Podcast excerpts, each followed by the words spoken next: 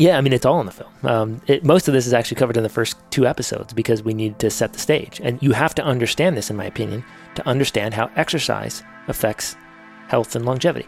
You have to understand this in order to understand how diet is linked. But here's the, here's the big, I'm going to give away the whole movie here. The big takeaway we can't be healthy unless our outer environment is healthy. In other words, let's get out of this egocentric viewpoint of longevity and health and take care of the inner ecosystem and outer ecosystem. That's Jason Prahl, and this is episode 192 of Wellness Force Radio. What's up, my friend? It's your host, Josh Trent, and welcome back to another episode for your weekly access to global experts in all things wellness as we discover the physical and emotional intelligence we need to live life well. In this episode, we're bringing you a deep dive into the secrets that connect blue zones across the world. These are the places where there's more people that live over 100, more centenarians than anywhere else on the planet. My wellness brother from our collective mother, Jason Prahl, joins me live sitting Indian style at my Chinese table at my house live in Encinitas for this compelling conversation, truly a jam packed and info and inspiring dialogue between Jason and I about his upcoming nine hour documentary film series, The Human Longevity project, filmed over two years in 50 plus locations, nine countries, three continents. This film, which we're talking about robustly in this conversation, uncovers the key lifestyle and environmental and physiological components to avoid chronic disease across the world, increase health span and put the brakes on our aging in this modern world. I'm reminded how easy it is as a building block for health for all of us to breathe. We've had so many emails coming in about the Rythmia journey, specifically episode 187 with Christian Minson. Bookmark that podcast, 187. If you haven't downloaded it yet, right after this conversation with Jason, go back, listen to The Power of Breathing with Christian Minson because we can't do anything without our breath. That's why this is your breath break. This is your moment Maybe it's the first moment all day that you've been reminded to take a belly breath. Let's do a box breath right now. Five, five, five, five. Inhale, pause, exhale, pause you know it's always there for you, just like your decision making capabilities when it comes to getting in your superfoods on the go. This is why Wellness Force partnered with Organifi and why my double dose every day of the Organifi red juice happens, especially in my late afternoons when the second cup of coffee is the muse that's enticing me, but we know it's not really serving us at our deepest energy and our deepest core. So today, do the best thing for you. Head over to OrganifiShop.com forward slash wellness force. Make it easy on yourself to take in your reishi mushroom, your cordyceps, and nine other superfoods in one organic, vegan, slow dried powder today. Don't wait any longer. Practice self care and self love and save some money in the process. Because you're part of this Wellness Force family, our community, you get 20% off your entire order, not just one, but your entire cart by entering code wellness force over at organifishop.com forward slash wellness force and get 20% off today. And today we're all being attacked Let's be honest, this world, especially America, it's not set up for our physical and emotional wellness, which is why we're learning from Jason Prahl today about our physical and emotional intelligence in his journeys for one of the most powerful documentaries I've ever had the pleasure of supporting. You can access the entire documentary series for human longevity for free by going to wellnessforce.com forward slash longevity. Make sure you sign up for the delivery to your inbox and you can get delivered these episodes one by one. Jason is one of my most connected and trusting friends. I really love this man. He's an influencer in our health and wellness world, but he's also one of those guys that has no room for bullshit in his approach to longevity, love, and wellness. He talks about this in depth in the show today, where he uncovers the real truth behind the connected threads of diet, nutrition, exercise, movement, DNA and epigenetics, and essentially how purpose can affect our cells, circadian biology, health effects of connection and community, and our microbiota, why our ancestors had fantastically diverse gut bacteria, and how our lifestyle is actually affecting dysbiosis in our gut. My friend, this is one big episode. Get ready, strap in, carve out some time for one of my favorite conversations for 2018 who, with a man I believe, will be a legendary health and wellness filmmaker in the years to come, the one and only Mr. Jason Prahl. Dude, as long as I've known you, I've always been fascinated about how you stay so incredibly curious. Like Brene Brown talks about curiosity as being like a lifeblood for us. If we stop being curious, then we actually die, like a part of us dies. And I've, I've always felt that from you. I think that's what got got me out of my old job, right? What was the, the old job? The engineering. That's right. Boring. I know. I know. No, I could not. I, I could not experience curiosity the way I wanted to, right? Because not not only from the nine to five aspect of things, because I couldn't vacation, I couldn't travel, right? I I got two weeks off, right, and and all Yeah. these things. So that whole it was so limiting. Uh, so it really did not resonate with me at all. And so I think part of the reason that I had to leave the sort of nine to five standard desk doc, desk jockey job was Yeah. was to be able to tap into that more. You know. I'm so happy you're here, man. I've been looking forward to recording a podcast with you We've for been like talking about for this. like eight months. You and I have had two hour long conversations, whether it's at like Healthy Creations Cafe or you know, like at Whole Foods or something, and they've always been so radically truthful that I'm like, why can't we record this? So that's why you and I are sitting here today. Yeah, it's cool. I mean, I- and especially with all the things that you've done recently, uh, opening opening yourself up and exploring in, I, I think, the most brave ways. I mean, this is uh, people aren't aren't sure what to make of plant medicines and and these type of spiritual kind of weird experiences, right? it's a good Um, way to say it. Weird. They're weird. They're weird as hell, right? I Yeah. mean, you just take a plant and like all these things happen. They are right? pretty So, weird. um, you know, but but people aren't sure what, what to make of them, and I think there's a lot of reason for that, right? I mean, there there is some danger, right? I'll say that there's probably some physical danger um, that's documented. Yeah. Um, there's there's mental and emotional danger, right? Which I think is even more scary, and I think you probably would agree Mm-hmm. It with that. feels more hardcore than physical. yeah, like the, Yeah. the physical becomes easy when you're facing the emotional danger like that. It's it's it can be scary, right? Yeah. So so I think to me that's the that's the ultimate uh, bravery is is is facing that that inner demon that that ego in in the most profound of ways and Mm. have have literally no control. I mean that's like the kind of the definition of facing that ego is to let go of that control Yeah. and uh, that's scary stuff, man.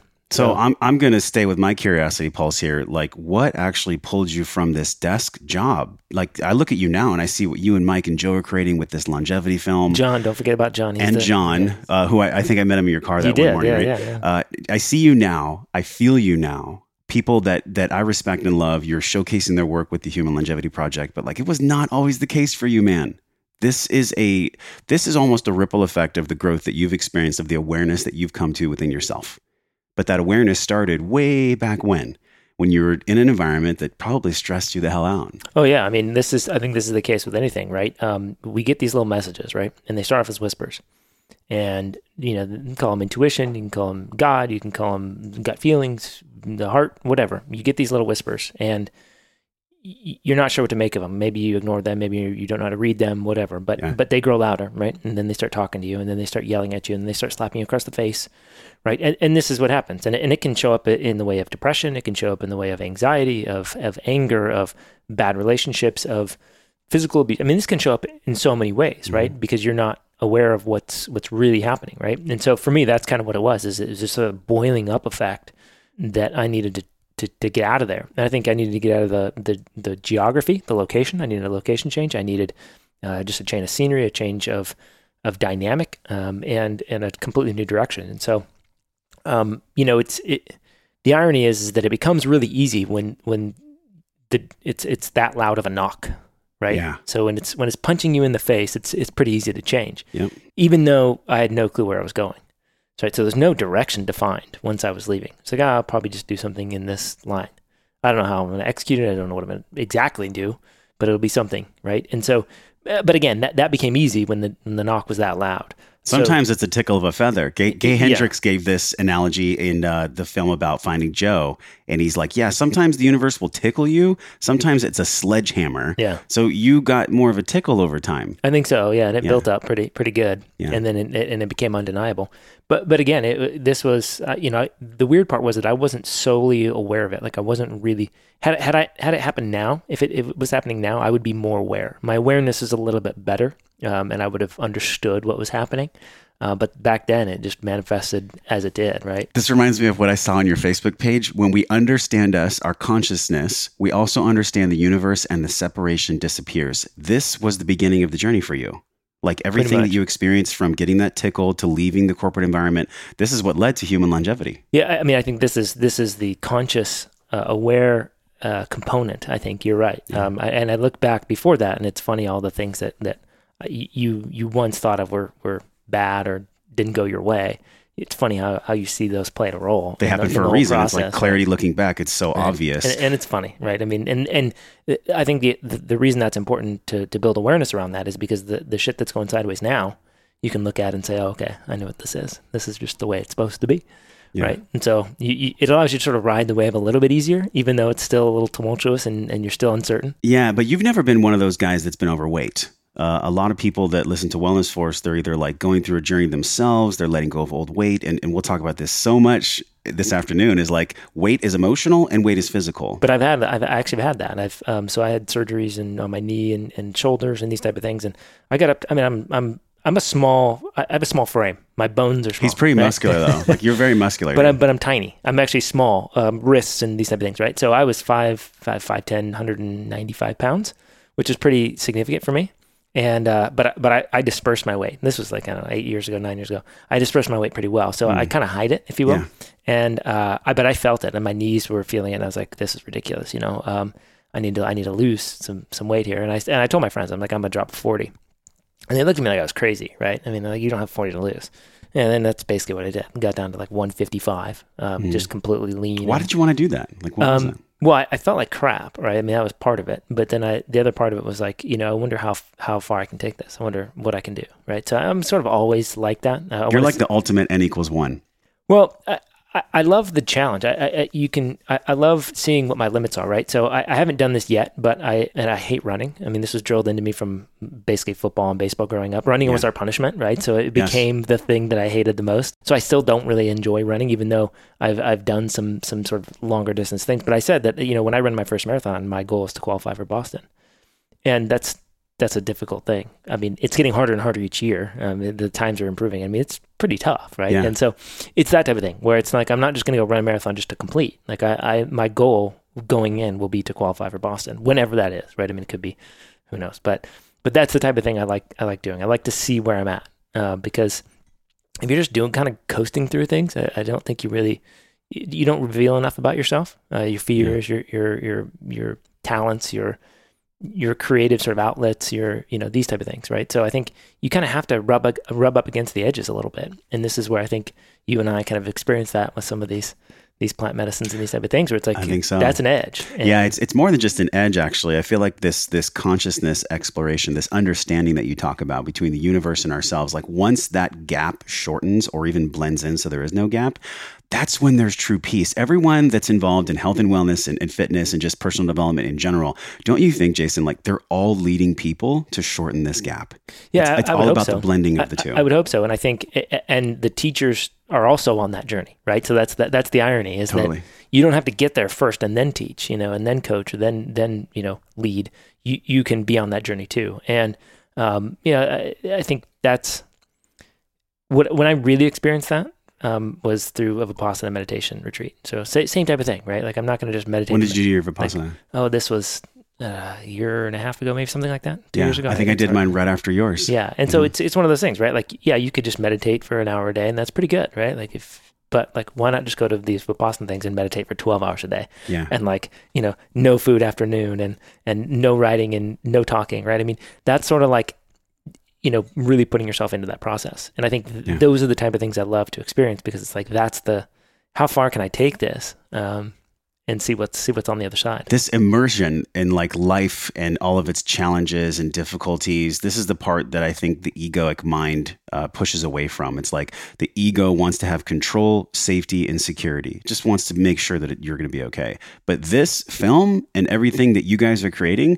this is probably rubbed up against your ego so much like in this process of creating and driving and, and putting out content, this high level content, that has to have rubbed against your ego in this creation process. It's been over two and a half years, it's almost three years, this film. Yeah, it's it's it's uh, the two year process pretty much, and yeah, I mean the it's the there's a lot of questions, a lot of unknowns, um, a lot of work that goes in. But what was funny is is for a mo- for a lot of the process, especially when we were filming and traveling, there was so much good energy behind this thing. So even when things appeared to be going sideways, they actually were working in our favor. Um, we missed a flight by like two minutes, which ended up costing us like fourteen hundred bucks. Uh, we literally lost the, the ticket. I mean, the tickets were gone. Right? I mean, there's no, we couldn't recoup the Yeah. costs, right? And so we had to reschedule some things and all this stuff. And then basically, I did the math, and, and because we missed that that leg, that flight, we ended up saving like fifteen hundred dollars because of the things we were actually going to be doing anyway. And so it's these type of things, right? So it, it appears very frustrating, and then you you, you go, oh yeah, okay, that's what that is. We actually saved money, right? So, so there's all these things that happened, and so for me, it was like trying to to continue to, to be aware of these things and, Yeah. and just see what was really there, and it, it's been good. So uh, even now, right, we're we're actually rubbing up against some pretty pretty funny challenges right now with some of the web stuff, and and you know, I mean, this can in theory could make or break things, right? I mean, this is we've created this thing, it could- it's there, but Yeah. in theory, this this could all go by the wayside because we don't execute this thing properly. But I, I it, it's going to work out. Like that's just the way it is, right? So so it's just it's it's allowing yourself to sort of sit in this process and um, see the fear, right? See the sort of unknown, and, and just be like, oh, okay, that's just all that is. What's been one of the biggest challenges with this film? It actually releases when? Like, what's the date that it comes out? May, May seventh. May 7th. So by the time you hear this, it'll be like just a little bit of time before you can go to the site. Uh, what was one of the biggest challenges, man? There's probably so many, but is there one that really allowed you to grow? Like in making this film, I'm sure in a way, this two and a half years was like a personal development edge for you. Yeah, I, I think it, there wasn't a huge one for me. There was a bunch of little ones, right? But it was actually, I think, for whatever reason, I had some awareness going in. So it was, it was more of like, th- I can't explain this other than to say that I felt like a third party watching the struggle. I'm like, oh yeah, look at that, look at that little struggle there, right? So Yeah. it, it wasn't like I was immersed in it, right? I mean, and I'll give you a, a good example to, to to that point, which is that, you know, when when we went to Japan, we're looking for hundred year old people in Japan. How would you go about doing that? Right? I mean, you don't just there's not a database, and you just You can't just them, knock on doors. right? yeah. So, and so, but not only do you knock on doors, you, you have to like get somebody to translate, and then Mhm. you have to say what the film is and what you're doing, and hopefully they agree, and then you got to communicate, right? So there's a lot of moving pieces to this, and it's not like we had a big film crew and a bunch of translators and you know massive budget. We can just you know and tons of time, right? So we we literally had to just show up on the fly, and hopefully find people that can help us translate and find these people that know the island and can do. How did you right? trust that that would all work out? Um, because it, see, this is the thing. It was it was one thing that would happen, and then it, it would work out, and then we'd have something else that was in, in, in question that shouldn't work out, and it worked out, and then another thing. So it was just these these type of things along the way that we kept getting lucky, right? So that that lucky factor just kept happening, and so that again, those are the things that when you sit in it and you don't overreact and you don't you just watch it, then you can start to see, okay, yeah, the, the energy's good here, you know. Um, This is the same. gotta- it's the same mind muscle that's that's connected through meditation and also vipassana, or even like a seal fit, or just some kind of big 100%. big physical event. There is something to be said about training the human brain to be in alignment with our soul. Well, and you and you just look at how silly we are, right? I mean, this is what's funny. We're, we're fearing the future that hasn't happened yet, Yeah, and we don't know what the outcome's going to be, and yet we project this image of what what's going to be on the other side, and we don't know. And literally, what you do and think and feel today is what's going to create that. So the more you sit into that fear and and anxiety and worry and stress, then the more that's likely to manifest because you are being that, right? So again, it's it's and it's uh, I don't say this from some moral high ground. I mean, I do this constantly. I make this mistake constantly, but just becoming aware of that um, allows you to sort of let some of that stuff go, right? And then and then part of it is just reflecting back on on sort of looking at how silly you are. You know, I mean, and this is and this is important, right? This is I think this kind of ties into one of the one of the guys that we have in our film is J.P. Sears, right? And I'm sure most of these most of your listeners. I was wondering, like, he, he didn't seem like he was a fit, but he really is. Oh, he's fantastic. He's Yeah. fantastic. I mean, he's an emotional healing coach, right? And and this is why he got into humor. I mean, he's naturally funny, right? There's just some people that are naturally funny. Yeah. Um, our filmmaker John Dahlgren's the same way. He's just got this like naturally funny gift. And um, you know, JP uses his humor to break down some of these emotional walls and these barriers and to show people how silly it is and to have fun, right? And so, um, you know, it, it, he talks about aging being sort of a lack of playfulness, right? That's what aging is to him, a lack Yeah. of playfulness. And then it actually marries to another quote that we have from from another guy, Dr. Matthew Accurso, who basically gives the analogy that look, like all we're trying to do is become a child again. Yeah. And, and if you think about it, he's right. That's really our, our goal the entire time of being an adult is to let go, to have fun, to be ourselves, to like ourselves, to not care what anybody thinks, and just enjoy, right? Basically, Yeah. what a five year old does. And so it, it, it's kind of i- it's ironic that that you know all we have to do is think about becoming a child to get old and to be old in a healthy way. One of the things that happened in, at Rythmia in Costa Rica is, is the founder was like, how can you see your experience, not just with plant medicine, but also in life from the eyes and the heart of a child? Mm. Can you approach things with the uh, responsibility of an adult and with the steadfastness and strength of an adult, but can you also energetically feel and see your experiences through the heart and eyes of a child? Yeah. And for me, that hits hard, especially with Matt. You know, Matt was on the show. He lost his father. Like, I'm thinking about everything he had gone through, Dr. Matt Accurso, to then now show up so powerfully and serve all these people he's doing. He had to have somehow tapped in to that childlike joy Yeah. and to that seeing the world through the eyes of a child. H- how do you see the world through the eyes of a child? well, I- I, I don't think I do it well enough. Um, I'm not saying you do it 24 7. you know Yeah. I, i'm i'm trying to honestly the, the the biggest thing that i'm trying to do right now for me is is to be present at all times right so um, just be locked into what i'm doing Yeah. and not worry about all the other things that are going on um, and and that's sort of for me that's been a long journey because i i was sort of this type a you know engineer control everything right and so i- when you're locked into that mindset you're literally trying to control everything things that haven't happened yet things that are happening yesterday like sure. you're trying to control the past. The That's that the whole present, world is based on knowing, It's Right. based on the knowing. Yeah, and so and so for me, it, it's just been a constant revealing of that, just letting go of, of all the stuff that that is not in the moment right now for me.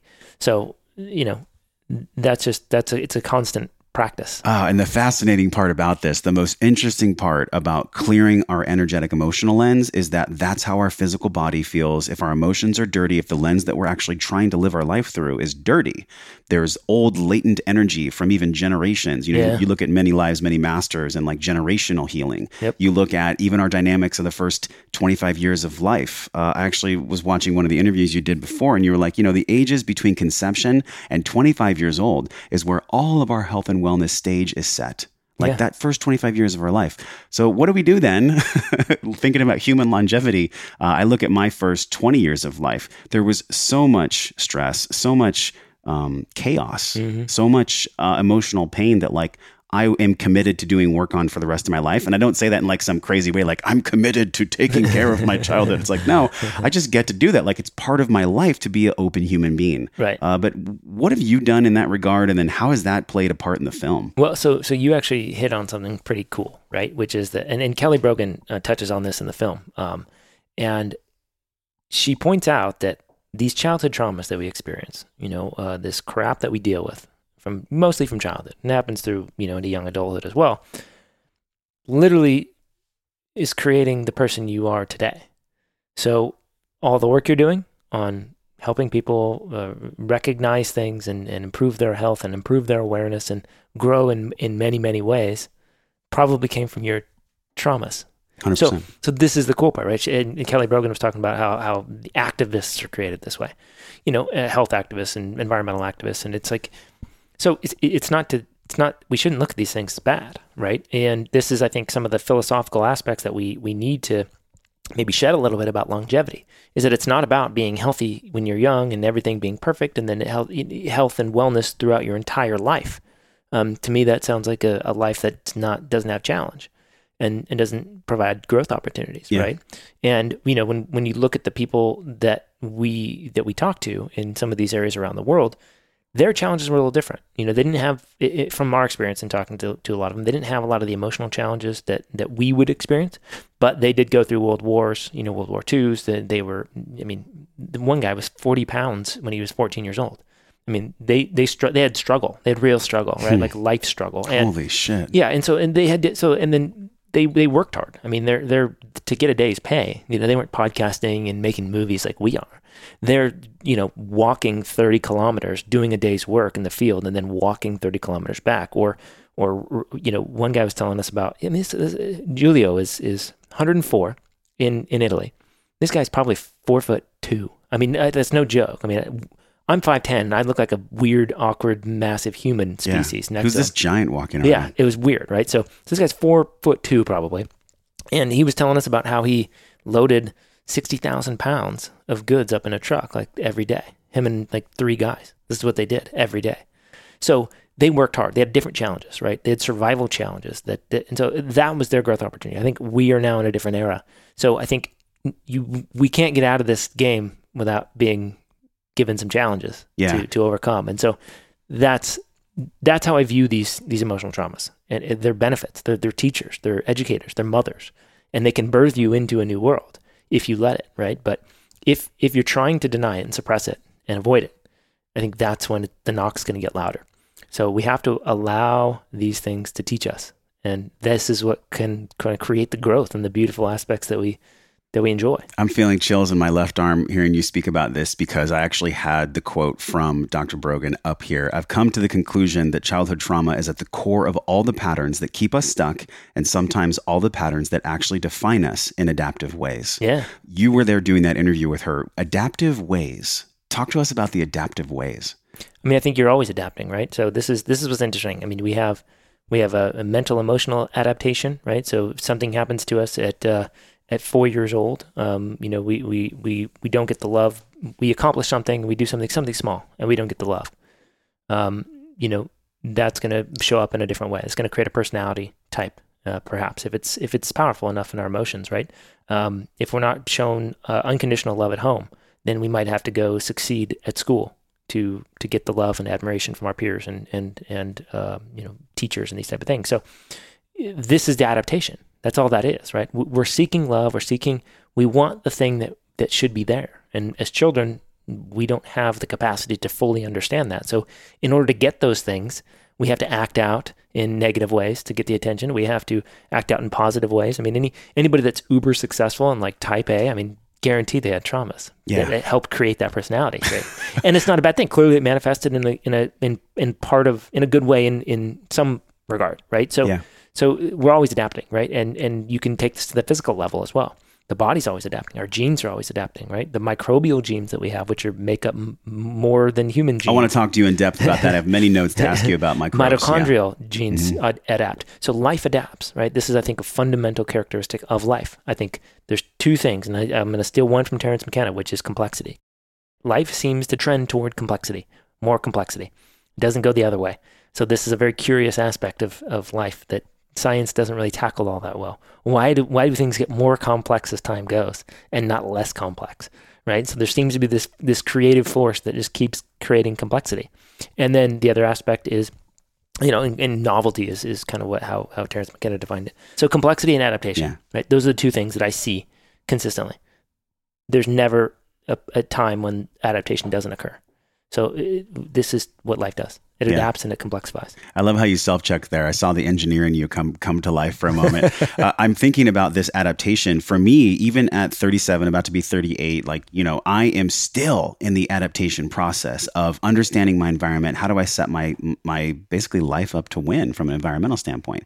You traveled to five specific places, actually more, but Sardinia, Italy, Okinawa, Japan, Icaria, Greece, Loma Linda, California, which I'm like, what? How is there a place in Loma Linda that's one of the blue zones? Uh, and Nicoya, Costa Rica. Emotionally, let's talk about this, man. Like their emotions, how they treated one another in these environments, how they were adapting emotionally. How is that the undercurrent of everything that involves them living to 100 or more?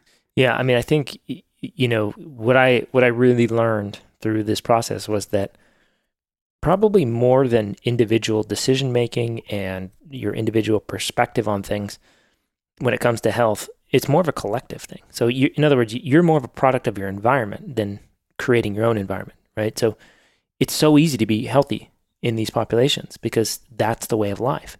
Here, you're going against the grain. If you're, if, I mean, 10 years ago, if you're eating organic food, I mean, that's hard, right? You got to find it and you got to go or grow it. I mean, you're literally going against grain just to eat regular, normal food, which yep. we've been eating for millions of years. So, every little thing is more difficult in a society that's screwed up, right? It's maladapted.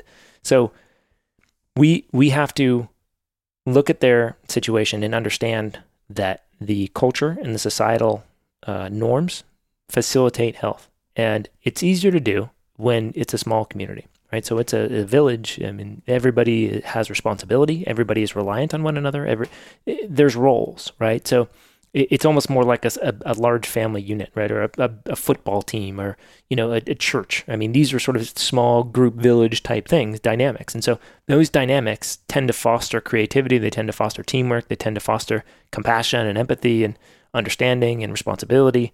Where I think we've gone astray is that we've lost the community, right? So we've, because of technology, because of our societal values, we've, yeah. we've lost the, the small group community. I mean, and, and I'll give you a perfect example. You live in a sort of apartment complex here, big condo complex. You have, I don't know, a couple hundred people here probably. Mm-hmm. How many do you know really well? I think I know like three of them. Right. Yeah. So, and this is, this is this is not a fault of yours. This is the way it is. And so this is my point. So even if you really made a really strong effort to go meet everybody and, and have community, you would run up against resistance because it's not the norm. And, and this, so this is what was weird to us, right? So this is what I really took home. If we were trying to go find 100 year old people in the US, right? So we have this mission and we're going to try to talk to these 100 year olds and 95 year olds. How would you go about it in the US? That would be hard. You would knock on some doors and they'd look at you like, what do you want? Yeah. What are you selling? Not interested. There's almost like a, there's a general wall up with I think Yeah. most humans here in the United States. Yeah. There's just an emotional wall that's up all the time, and people that are empathic uh, get really affected by this. Well, they don't have time. They, they, you're selling them something. I mean, this is the, the this is the society we've created. So it's not that they're not bad people, and you're not a bad person for not Sure. knowing people. This is just the way it is, and so it's very hard for you, for anybody, to merge that, to bridge that. But when you go there, you know, we we would knock on doors and be like, oh yeah, come on in, and you know, we just start talking to them. They would just welcome you in. Uh, of course, because why not? And they're curious. You, you know, they see that you're curious about their life, and they're happy to to talk about it. And then afterwards, they'll they will not only invite you to have a meal, they will insist. And if you if you say no, no, sorry, you know, we've got to go, we're busy, they will continue to insist. So, you know, it, it's it's a totally different environment, and we saw this over and over again. That people are more willing to help. They're more willing to uh, just sit and talk. They're, I mean, it, it's so easy. But but but they're they're again their society's different. They're Yeah. not better people. They're they're just they're brought up in a different way that allows them to express sort of these more innate components of humanity. Michael Brown talks about memory imprinting in the presence process, where from you know a certain young age you have these learned behaviors, and they will just spill out into adulthood. Especially when we're in this. Conf- I really consider the United States in a way to be a confinement, especially Yeah. going to Costa Rica and spending a week there and just seeing how these people interact with one another. So much love, so much openness, but yet still so much responsibility and strength. We can have both, and I think the fear right now, and this is the unique question I want to ask you: the fear in America is if I'm a man or if I'm a woman who's considered to be vulnerable or emotionally sound and crying and showing my emotions, somehow I'm weak. If I reach out to my community, somehow I'm not as strong of a human. But we see all these different uh, countries that are doing such a great job of being open and being strong. What did you notice about about people who are emotionally open but also uh, strong in their responsibilities in these blue zones? Well, I, I think they just they had a, a greater sense of self, so there was no, you know, they weren't worried about how they came across or what what they were perceived as or pr- protecting or showing up in a certain way. They were just themselves. So I think, and I think again, the culture and the society allows that. So what we've created, I think, is is a, a place where we are constantly judging one another. We're constantly criticizing one another. We're, you know, we are comparing one another. I mean, we look at Instagram and Facebook and all these things who feels confident in themselves anymore? No, not many people, right? Yeah. Because y- you're constantly being compared to everybody else, and you're constantly being criticized, mostly through through you know social media and, and the internet. So I think we've just lost a lot of confidence in who we are, and, and and we we don't know how to find out who we are because we've lost meaning in a lot of of our society and our culture here. I think we're looking for meaning in the wrong places. This is why I'm excited about this film. Well, it's one of the 15 reasons why I'm excited about your film. Uh, the first one is that I've gotten to know you, and I know you as an emotionally sound person who's like not afraid to show his emotions, but you'll go up on a stage and lead a discussion about something that's empowering. So, like, you have both of those aspects.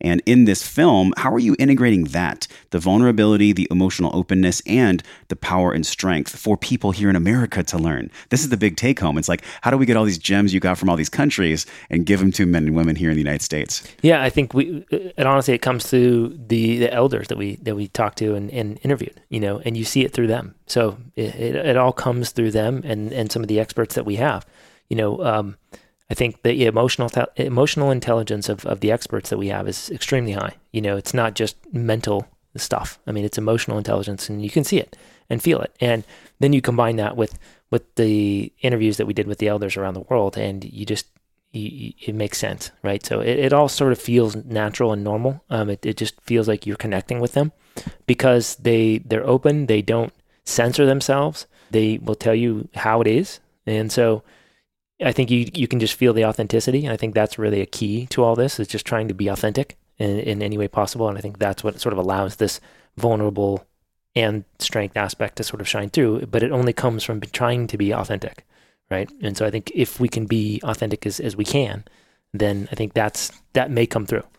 But and and you may be more vulnerable type of person, or maybe more of a sort of a strength type of person. And Yeah. I think it, it, whoever you really are, I think that's when that's going to shine the brightest, right? This is what the soul is actually putting out there. And, and, you know, before we actually turned on the record button, I was like, let's really have a conversation today about how human longevity is really just a ripple of us getting out of the way. Yeah. Of us getting out of the way of the body, what it naturally does, this homeostatic mechanism, this big synergistic continuum of all these checks and balances that when we start sticking supplements in, when we start sticking in poor lifestyle and we start robbing the body of all these natural things that it naturally does, Yeah. that's when everything goes south. We'll get into that. I want to ask you a little bit more of these locations. Like almost three years of filming, 50 locations, nine countries, three continents. Like how, how did you and the team actually figure out, okay, we're going to go here? How did you decipher what locations on the planet you'd go to beyond just the well-known five blue zones? Yeah, I mean that that was that was a start, right? I mean, at the end of the day, we're not studying regions. So this was a different this this was the difference I think with what we're doing and some of the other work on longevity in the past. We don't care about the region. The region to me is not important. Regions don't create longevity, right? This, places on the planet don't create longevity. It's what people are doing and it's the qualities that we need to learn. That that's the thing because these these places that are known for their longevity are not going to be known for their longevity in 20 years in my opinion. They're going downhill fast and there's a reason. And it's not because this, the, the the region's special, the area is special, the island's special. There's nothing special about these places other than the humans that make them up and the decisions they make to live their life. So this is what we wanted to do. So you can go anywhere. I mean, there's people in the jungle, there's people in the Himalayas. I mean, they're all over the world. So um, we just tried to find some places that we were confident that had a lot of you know people into their 90s and 100s. And we spoke to Michel Poulain, who was the demographer who really looked at a lot of these places. And What's a demographer? demographer is somebody who studies demographics. So Wow. um, the I age, bet you like nine out of 10 people did not know what that was. yeah, so so somebody that's looking at age and, and sex and you know all- old people, young people, and just the, the demography uh, of of a location. And, and so he, he, you know he's he's the one that did a lot of the work in terms of verifying who these people were and are what is their actual age because a lot of these birth certificates don't exist. So he's he's sort of credited with a lot of the work there um, scientifically. And and so you know we, we sort of piggybacked on the work that that that's been done before just to to find these people because I wanted to speak with them. And and the reason is because the reason we chose the locations is because they're different enough and they have different diets. So I think different diets and different genetics. These are the two uh, leverage points that people like to look at when it comes to longevity. yeah. Oh, it's it's some specific diet, right? A paleo diet, a vegetarian diet, a blah blah blah diet. Doesn't matter. Always trying to look at a diet that's going to give them longevity. So that's that's one component that I thought was important to look at. The other one is genetics. So these are the two levers that people like to to use. And the reality is is that all of the places that we looked at had different diets, very different diets. And all the places, of course, have very different genetics, right? You know, sort of J- Japanese and Asian sort of Pacific Islander genetics and Greek and, you know, Italy and, and Costa Rica. I mean, very, very different genetics. Yeah. So, so th- when you do that, then you wipe those off the table to say that there's not one diet and there's not one set of genes. So forget those.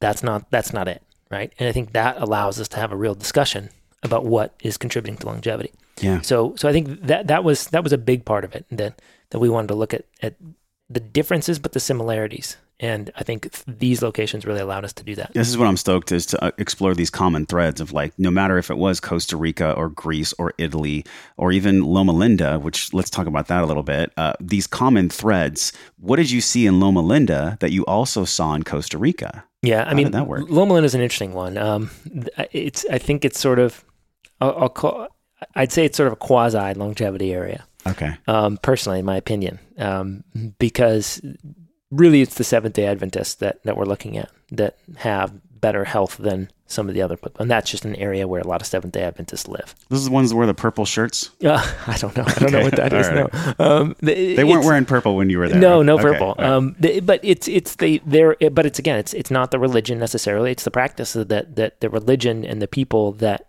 that practice are following. Right. So it's communal. It's it's a sort of a plant based organic diet. You know, they don't smoke. They don't drink. So there's just a, there's just a lot of kind of common things that you know. There's community that help foster longevity. And so I think that's probably why that was chosen. But but again, I mean, you can look at Amish and you can look at you know, there's lots of groups. So um, so that's kind of a kind of a weird one. But um, you know, it's also in a sort of the armpit of California too. So San Bernardino. Um, Does the removal and, and people living in these environments that pull them away from major metropolis, does that also contribute to longevity? Hundred percent. I mean, and it's it's yeah. I mean, there's no question, especially Yeah. modern metro- metropolis cities, because um, there's too many toxins. There's there's your nervous system is just completely out of whack. I mean, you know, I know I I know people that love New York City, right? Um, but at the end of the day, that's you're in hyper mode all time. It's almost impossible to relax, truly relax. I mean, on a nervous system level, to Yes. get parasympathetic rest, digest, repair, etc. It's very difficult to to do that in in a place like New York, especially if you're not being conscious of of the influence of the environment on you.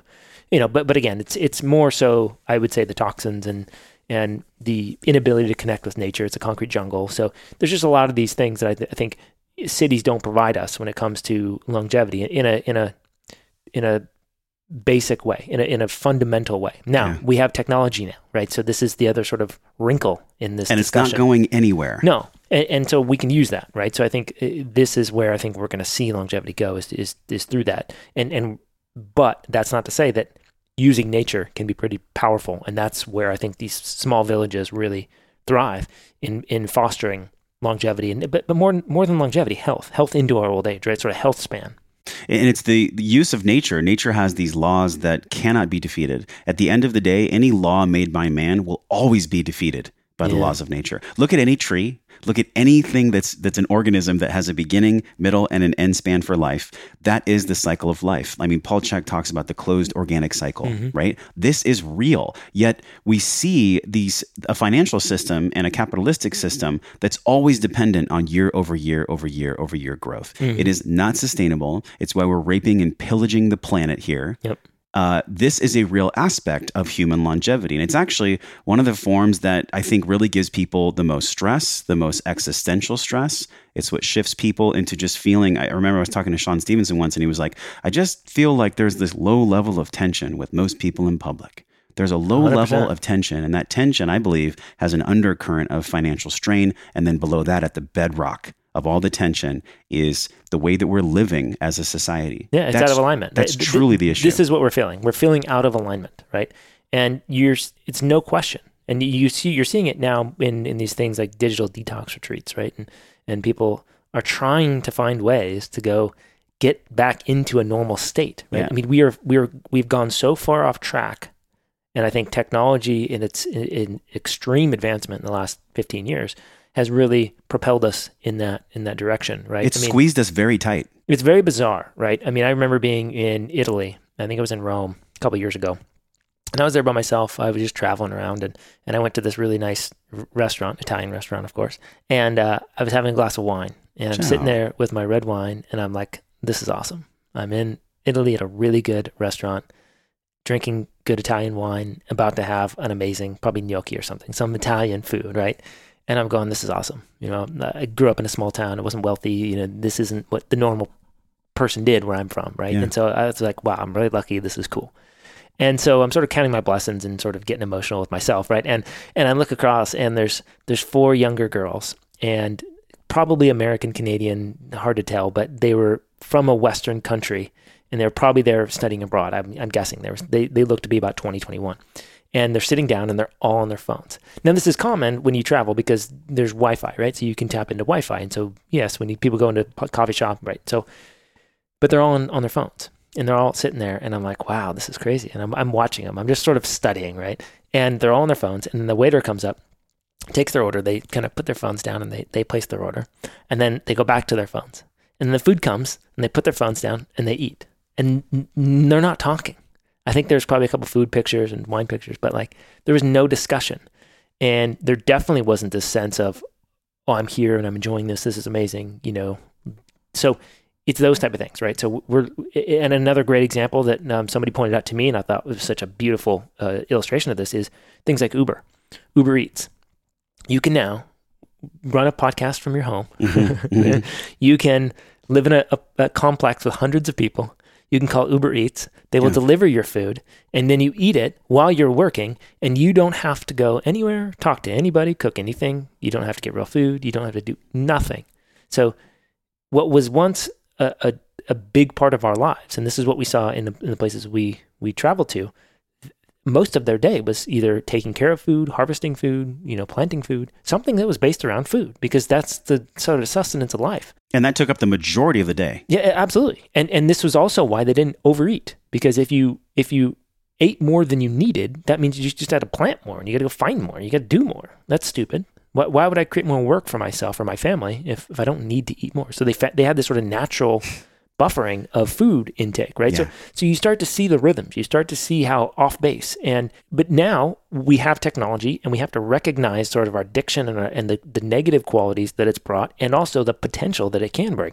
So what if you had a technology that was able to connect local organic farmers? Maybe you had maybe you were growing squashes out here, right? And let's say you had a technology that was able to sort of connect, oh, uh, uh, there's a guy down the road, he's selling squashes and I can go buy one directly from him because I know he's got an organic garden. What if there was an app that was that was able to do that? Or what if there was a technology where you know, everybody brought their own food together in this sort of courtyard and everybody got together. So there's no restaurant there, but we're sort of creating a quasi restaurant because everybody's sort of coming together and, and in, in mingling. Yeah. So I mean, these are possibilities, but we're, we, if we don't understand where we want to go, then we're just going to be continue to, to lead more towards convenience, right? And this is what Uber Eats is. Fantastic, convenient technology. I use it frequently when I'm in a rush, but it's also the exact opposite of what it means to be in a parasympathetic state um, you know, pre-cephalic phase of, of digestion, uh, creating salival flow, you know, digestive enzymes and stomach acid and secretions and all these things happening while you're cooking and growing food and being in touch with it with the microbiota of the food and then consuming the whole food and all these things. Yeah. Right. So we're losing touch with all of that because of convenience. So I think we really have to be aware of this stuff. And it's again, it's not to me, it's not about longevity. It's not about living to 120, and that's the goal here it's it speaks more to what we were talking about, which is there's this low level anxiety, this feeling of imbalance, this feeling that, that things aren't right and you can't put your finger on it. And we're searching and we're searching and we're searching. And sometimes all it's going to take is just to go out and go to the beach for for a minute, go hang out with some friends. Yeah. Right? It's basic stuff. And these are the things Mm. that we're lacking. It doesn't feel so basic in those moments, though. Right. And I think that's the struggle that people feel. And it brings me back to when you were talking about, you know, the reason for the decline in human health, love, interaction, and just longevity in general. Uh, what were the factors coming into these environments? You talked about the phones in Italy. Like to me, it, the pendulum, it's almost like as a human race, we are a child that was given a Ferrari and we've crashed it. Yeah. Like we have crashed this Ferrari. And now we're like, okay, how do I take an assessment, an honest, deep breath assessment of like the abuse, um, the addictions, all the craziness that technology has created? And also, how do we let go as a society of our kind of melancholy stronghold on what life was like before technology? Yeah. I think both of those forces get to be addressed. But when you were there in these in these five spaces and more, did you see how they were dealing with this? And and what's your fear about technology coming in? Yeah, it's it's um, yeah, there's a lot there I got to unpack here. Um,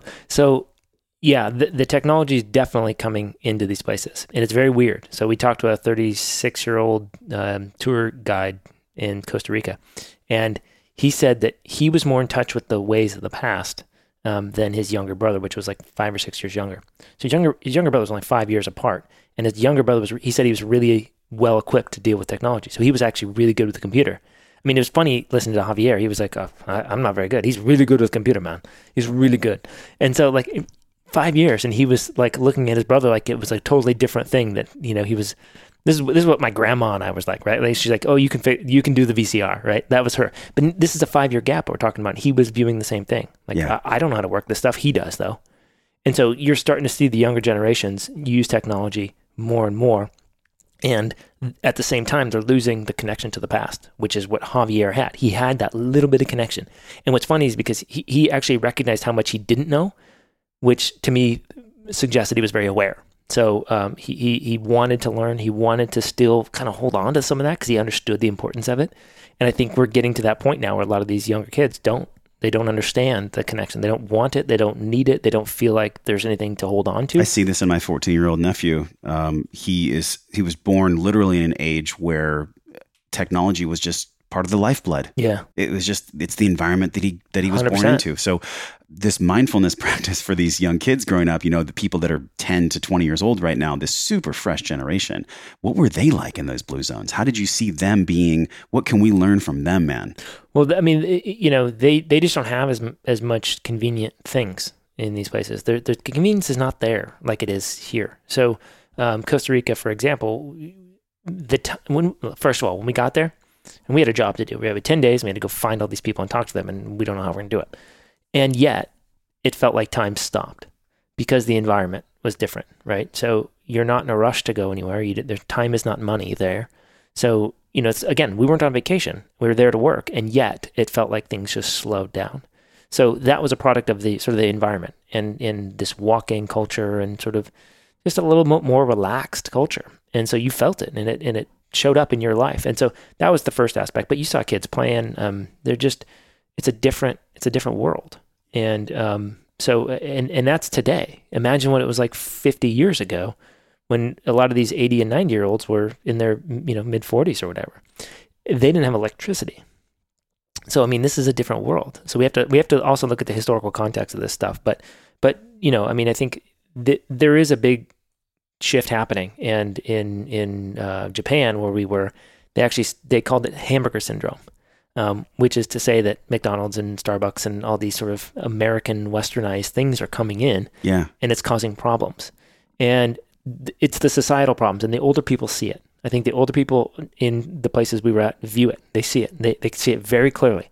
Now they were very. They were also very clear that their life was tough growing up. They had a, they had to work a lot. They had, you know, you were working to survive. So it's not like it was it was peaches. But at the same time, they also recognize the beauty of the simple life that they that they lived, and they see the downsides coming of of these younger generations that don't understand the value of simplicity. And and again, I think it's more it comes back to these things that the, the imbalance. So if you feel like crap, if you're in the US and you're like, "God, I just don't feel right. I mean, this is what I think we need to analyze. Some people are fine. Some people, you know, really enjoy the technology and that's what they do and this is their life and that's cool. So there's no judgment. I don't think everybody has to go back, but if you feel off and you don't feel un- and you don't understand what it is, I think these are the things that we have to look at is going back to some of these basics because I think that's where it's a lot of it's coming from. Yeah, and the, and we're almost experiencing this pain body from the ripple of technology, kind of juxtaposing natural human behavior with this human behavior that we're learning about now as, Mhm. as a society here. And I'm not saying that we all need to like go live in the mountains or we need to go, we have to go live in these blue zones. No, I think really a, a big question for me and like what I've been so curious about to see within this film is what are the nuts and bolts of just an everyday schedule? Did you notice like in a day that there were certain behaviors, certain ways of being, especially like Sardinia, that's close to my heritage. I, I love the, the Italy area. Um, what did you see in Sardinia from just like a daily behavior standpoint with these people? Um, uh, I remember Mike was telling me there was one guy that came in on a bike and he like got his tire and he was 100 years old and he hopped off his bike. And so he was still exercising. But what are the other ways of being? Yeah, I mean, I think um, I'll sum it up in one one sentence, which is what a, an older person did for me in Sardinia. He said that uh, you know when I was younger, um, the body was active and the mind was still. What I see now is that the mind is active and the body is still, and so I think that that's really the basis of it. They were so they had to move. They had to move. They had to walk. They had to ride their bike. They had to um, lift things. They had to move things. They had to plant things. They had to grow things. They were do they were moving constantly. And I think if if the closest I can relate to this is working on my house. When I was remodeling my house and I was redoing my backyard and I was completely redoing everything, I missed that. I missed that period of my life because it allowed me to step out of the computer, out of that, out of the connection of emails and all these things, and I was focused on a task building a garden bed, taking out this, digging out a, a, tree stump, right? I mean, whatever it was for me, it was like there was something to be done. I was, it was my physical nature was totally engaged and my mind was shut down. I was just doing the things, right? Even mowing my lawn with a little push reel mower, right? I mean, these are the things that I think for me really showed me the, the power of just doing something very s- simple and physical. Yeah. Um, and it's not an exercise. It's not a workout routine. It's not, a, there's nobody yelling at me to push harder. It's just, I'm doing the work that, that is serving multiple benefits. I'm outside in the natural light, in a natural environment. I'm moving my body in a natural, functional, and, you know, a way that's, that's, that's making a difference. And you know, I mean, this is this is I think where exercise is off. Even the the mobility stuff, which I love. Like, can you pick somebody up and put them on your shoulder? Can you lift Yeah. this log and put this over here? Right? These are functional aspects of sort of fitness, and so I think this is all all it was. And my mind was able to just relax. So it's sort of this weird moving meditation, right? And then when you're tired, you just kind of stand up and you just you just kind of sit, right? So I, I I missed that, and um, I think if if anything, right now for me, that's what I'm like really craving is just getting out of this mental framework that is the internet and back into the real world and doing physical labor.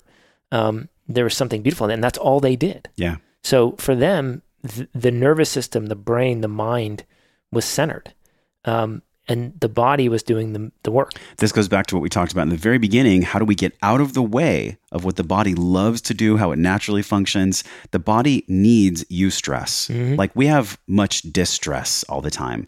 Uh, the two sides of the nervous system. So we talked about uh, parasympathetic and sympathetic a ton on the show. I'm sure. uh, people people that lived in these blue zones. It seems like what I'm getting from you is that many of them used love, connection, and physical movement as a pillar. Like that was just the cohesion that allowed them to be in their parasympathetic side of their nervous system, and they were just naturally there, not because they knew the science, Right. but just because it was fun, and that's what that's how they designed their life. I think for me, what you said is have and get. That was something that I was hearing from you. It's like we don't have to move anymore Right. we get to move now. That's a conscious choice. Yep. Uh, Yep. You and Darryl Edwards have a friendship. What do you think about his program and his approach? I love how he makes fitness fun. Like Dude, he, he great. enjoys fitness. This is what it's all about is enjoying it. We get to. Yeah, and and we we interviewed him for the film, and and um, had some fun with him. Got the cameras out and got some B roll, and, and did some fun things with Darryl. And he Did he lift you over his head? Well, of course, that's what he does. Uh, but you know, he was showing us his his, his balancing skills. I mean, guy's freaking unbelievable with this his balancing skills. So, um, I think his his approach is fantastic. I think it's exactly correct. Um, I think we don't have fun, and and this is actually something I noticed um, in my personal travels, just going around to various places around you know the world. Adults in other places, when they go to the beach, they have fun. They're kind of silly. They're goofing around. They're playing. They're playing. We don't play here in the U.S. You're weird if you play. You get made fun of if you play. You're supposed to be an adult. You're supposed to be responsible. You're supposed to be cool. You're supposed to be slick, right? You're supposed to be beautiful. We don't play. We are so focused on the BS that we don't play anymore. And so I think when it comes to physical movement, yeah, we don't have to do this physical movement anymore, but we get to, and we should be doing it in a playful way, and we're not. We're not playing. You know, go Yeah. play tennis. Go play. I mean, in in in uh, in Okinawa, they were playing gate ball, right? And this is something that 80 and 90 and 100 year olds do. Is What's the gate ball? gate ball is sort of like croquet, right? So Uh-huh. it's you know it's the little gates, and then they knock the ball through the gates, and you keep going. Okay. So it's just it's very simple, but it's outside and it's with some friends and you're moving around and these it, it doesn't have to be complex, right? So so I think this is what we're lacking, and I think Darryl is bringing a massive awareness to it. And I think he actually just came out with a book. So if anybody's curious about that, definitely uh, just a quick plug for Darryl's Animal book. there. So- Moves, I believe, is yeah, the name of yeah. it. Yeah. So uh, I'm a huge fan of, of the way he approaches this because, um, and one of my favorite things he he he he call, he calls them movement snacks, right? So he's got this idea where just move when you get out of bed, just do something weird, jump, jump out of bed, right? Go somersault over here. Uh, you- you're walking to the other side of the room, jump over that little you know uh, futon there or whatever. Do these little things not because you you, you need to because you feel like you want to get in these movements, right? And one of the uh, one of the one of the obvious ones is when you're in an airport. Watch people in airports. It is mind blowing. You're going, you, you know, the idea of going to an airport is that you're flying and you're going to be sitting in an airplane for two, three, five hours, right?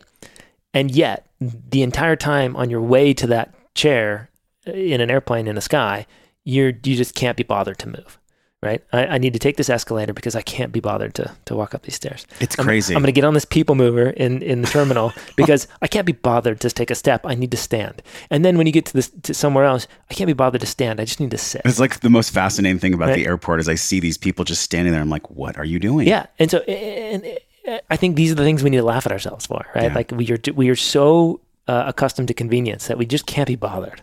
You know, I, I mean, it's it's just funny, and and I think this is the biggest uh, discrepancy that I see um, with the people that we spoke with was they didn't have that luxury, and they understood that the, the there was value in not having that luxury. They understood that moving is critical. So so this is what I think people need to do when you're in an airport. Go take the stairs. Yeah, you got a bag. Okay, pick it up. It's awkward. It's going to be heavy, and walk up the stairs. You're going to use your core. You're going to practice posture. You're just moving. right? And we've been doing this forever. I mean, so forget the the convenience of things and just start moving. When you go to the grocery store, park in the back. It's quicker. Nobody's there, you know, and you just walk. I mean, for crying out loud, find ways to work movement into your life and uh, make a game out of it. You know, I don't care, whatever. But like, and then, and that's just in your daily life. And then other, other times, have fun. Yeah. Just have fun. And this seems like it was a common thread too. You know, th- this is one of the topics you covered in the film. Also, though, fascinating here. Love this how purpose affects cells.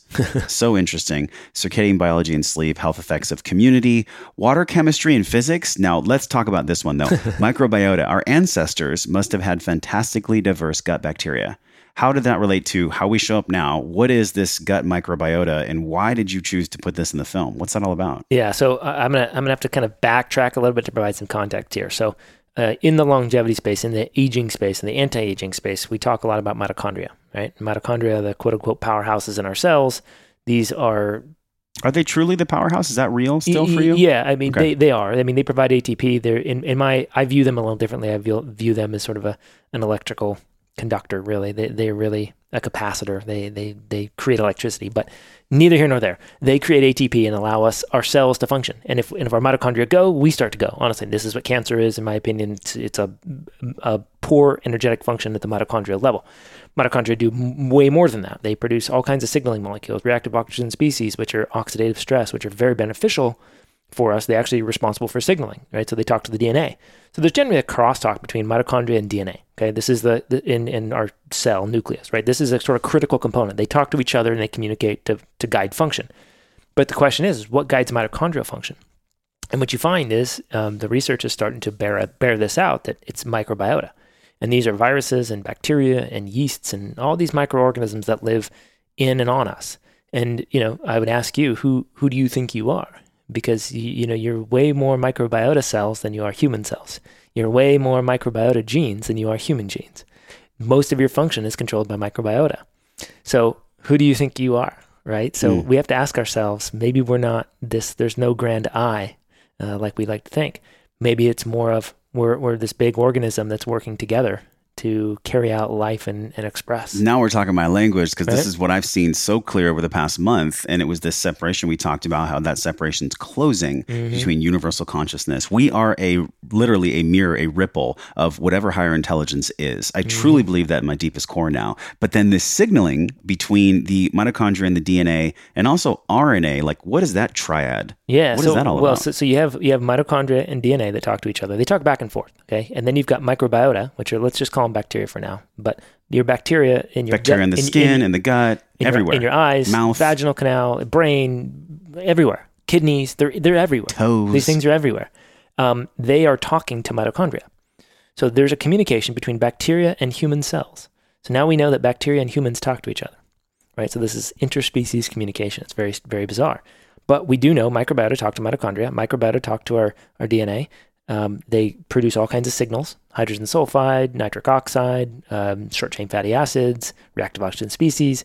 These are just signaling molecules, and they're talking. Here, here's what's coming in the environment. You know, here's what this person, here's here's what the environment looks like via food. Okay, do this. In that case, okay, we're going to do this.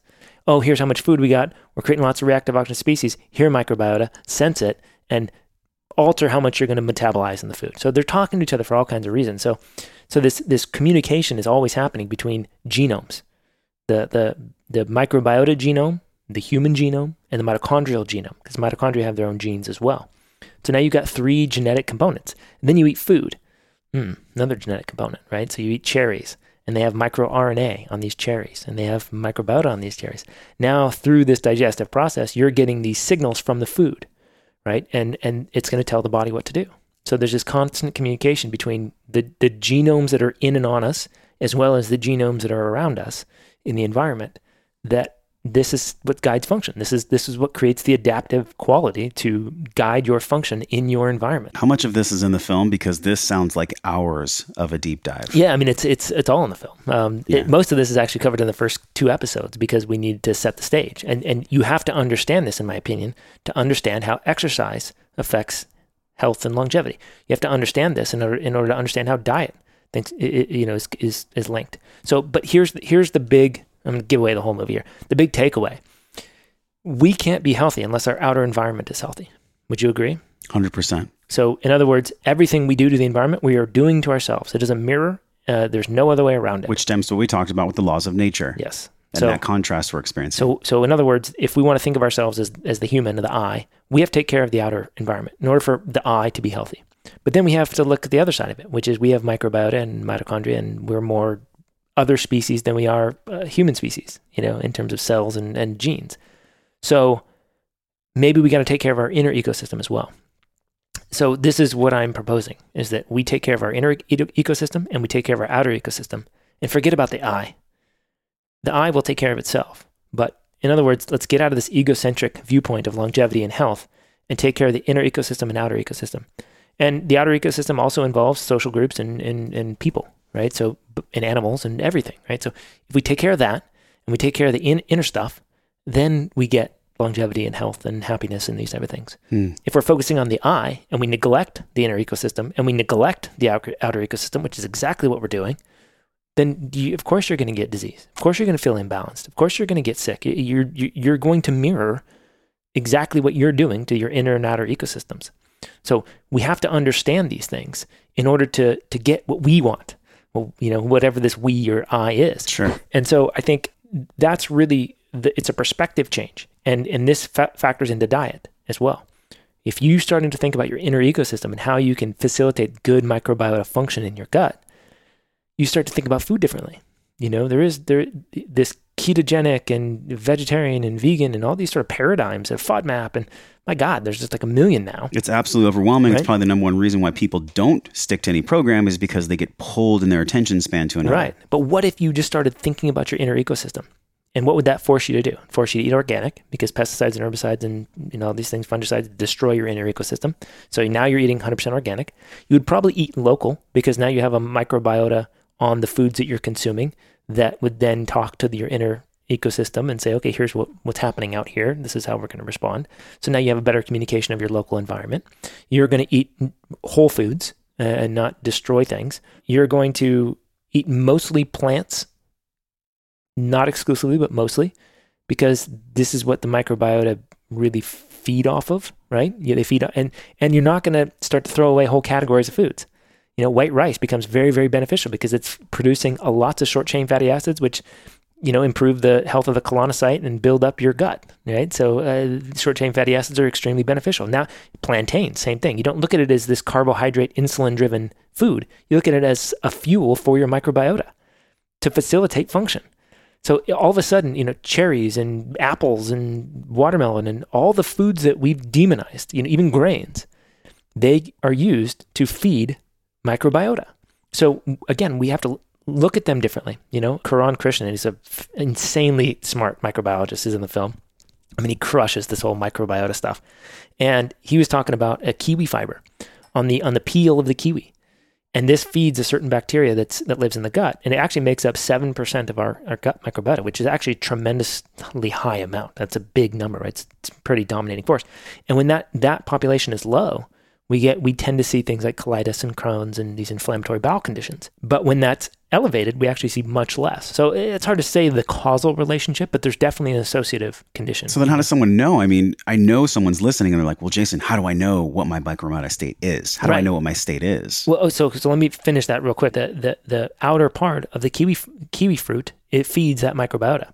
So even when you eat a kiwi, you're you're missing the part that matters. So That's the part that people peel off. Yes. Yeah. So, so you eat an apple, you throw away the core and the seeds, right? I mean, we're we're doing the wrong things.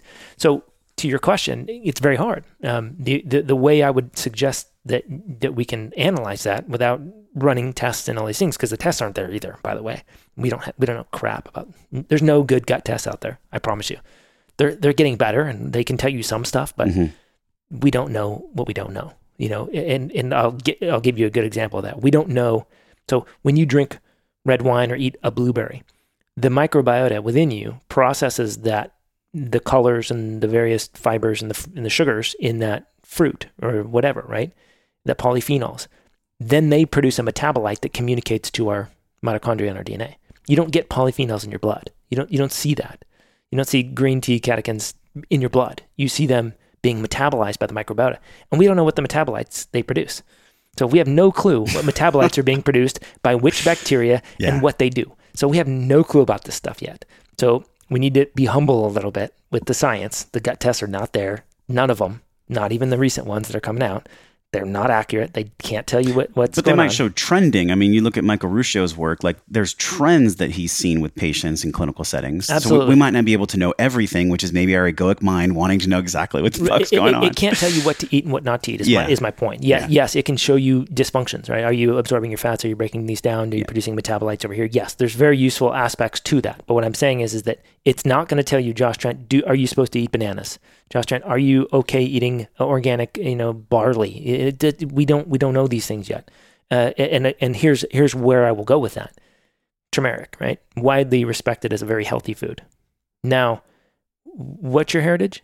You said Italian, Italian, Italian English. Italian English. Yeah. How much turmeric root grows in, in, in Italy and in England? I'm not sure. Pro- probably not a lot. So Okay. my, my what I'm suggesting is is that perhaps your genome doesn't understand the metabolites that are produced from bacteria when they process turmeric. So in other words, you pro- you, you you digest turmeric and let's assume you have the microbiota to do so. Because if you don't have the microbiota that can metabolize turmeric, you don't metabolize turmeric. Sorry. You don't get the benefits.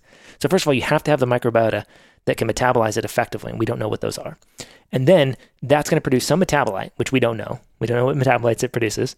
And then it has to, it has to be understood by the mitochondria and or the DNA. And there's no reason to suggest that your heritage would understand whatever metabolites produced by turmeric, because for most of your heritage, assuming it's Italian and English, has never experienced that. Assuming that it's a different metabolite, but we don't know what Sure. that metabolite. So the point is, is that can we make the leap that somebody from India who's seen a lot of turmeric in their heritage, are they more equipped to process me- the metabolites and and use something like turmeric for their benefits? And somebody like you, maybe potatoes, maybe white potatoes are more effective. Maybe those are very good for you because your genome and your mitochondria understand the metabolites that are produced from those foods.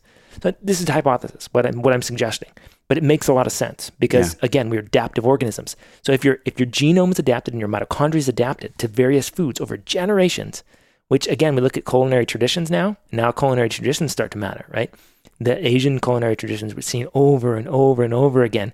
Now perhaps they've extracted and they've they've they've created a an adaptive quality to their microbiota, to their mitochondria, to their DNA to use those foods more effectively than somebody else in a different part of the world who's never seen those foods. So then where does 23andMe plug in? I mean, because like we could go down that rabbit hole for a Yeah. while, right? It doesn't And- plug in anywhere, in my opinion. It doesn't plug in anywhere. What do you think about even like an inside tracker, like blood panel work, wellness FX, things like I, this? I mean, I think they're all they're all somewhat useful. Okay, but but I think we don't know enough yet because again, if we understand the communicative mechanisms between food and our and our genetic expression, then we understand that it first has to go through microbiota.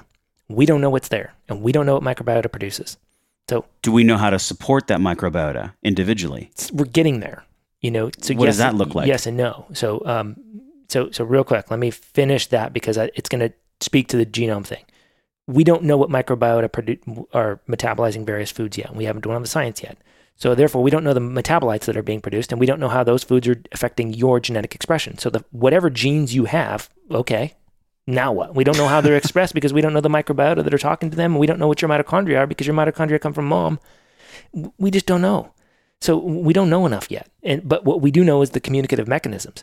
So what I would suggest is is that we do know that organic whole plant foods tend to be a good starting point. So start there. And if you're if you're trying to do other things, then you've got a place you can make headway, right? Um, feel what what's what agrees with your body. You know, check your stool.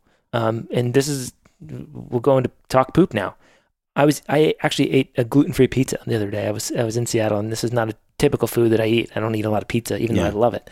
Uh, I tend to eat, try to eat more healthy than that because it's it's so heavily processed. But it's a good pizza company in Seattle called Pagliacci's, and and there's they have a gluten free pizza, and it's fantastic. And so I had pizza, and I checked my stool, and it's like perfect, right? If you look at the Bristol stool chart, and it's like perfect, and I'm like, huh, that's interesting, right? So that's one way you can check your stool, and if your stool is good, just use the Bristol stool chart. Stool chart.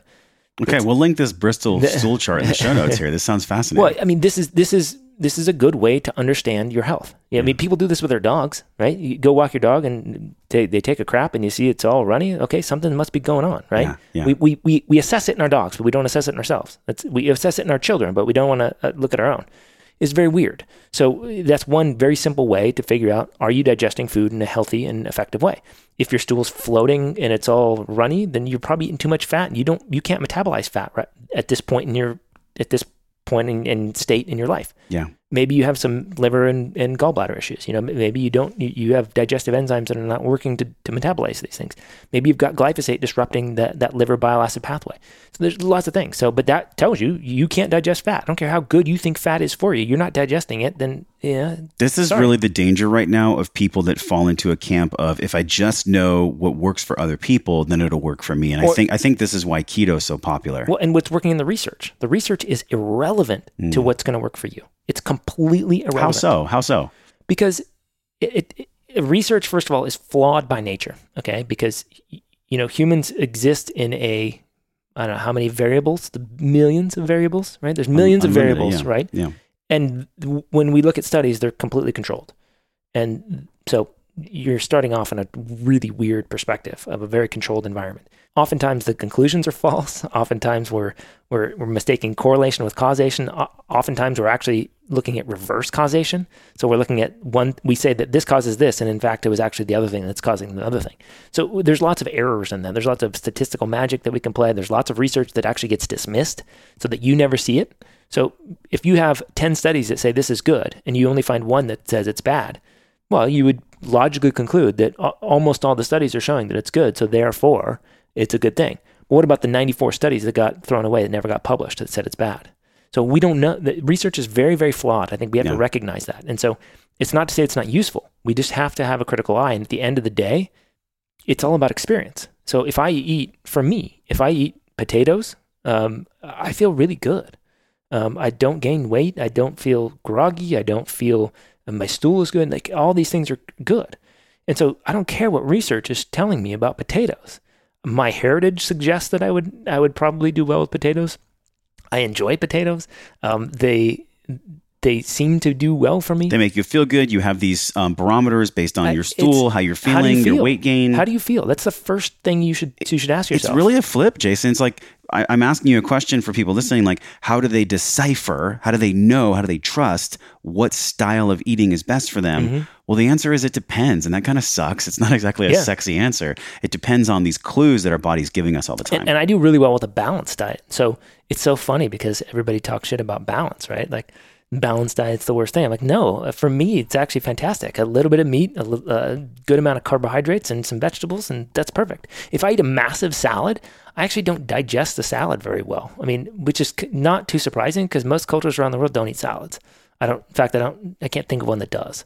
We're the only one. This is a modern thing. Nobody eats leaves like we eat. I'm not a really huge leaf eater. I, I do like the cruciferous, but like I've always been kind of it's annoyed with really eating bizarre. salad. They, they've been a garnish, they've been a little crunch, but like okay, in in Italy they don't have leafy salads. No. They've got like cucumbers mixed with tomatoes, and you know, I mean, this is cheese. Maybe Uh, this is like we're so weird. So so again, the point is not to say okay, all salads are good, therefore people should be eating more salads. Yes, we do understand that there's some benefits to leafy greens in, in generally speaking, but for you, if if it's more of like you know, sweet potatoes and uh, and and corn and beans, like those three like starchy, complex carbohydrate sources are working for you, then eat those. yeah. As long as they're organic, whole, processed, and and made in a way that's that our body can understand. I think that is that is the step one that we're we're not talking about, and it kind of bugs me.